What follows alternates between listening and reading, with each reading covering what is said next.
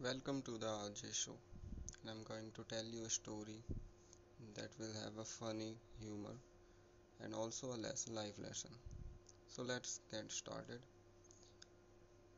The story starts with a sales rep, an administration clerk, and the manager are walking to lunch when they find an antique oil lamp.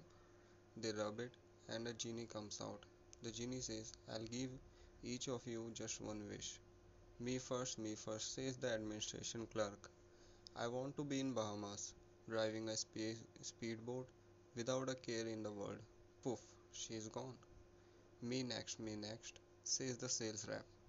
I want to be in Hawaii, relaxing on the beach with my personal messages, an endless supply of pina coladas, and the love of my life. Poof, he's gone too. Okay, up, the genie says to the manager.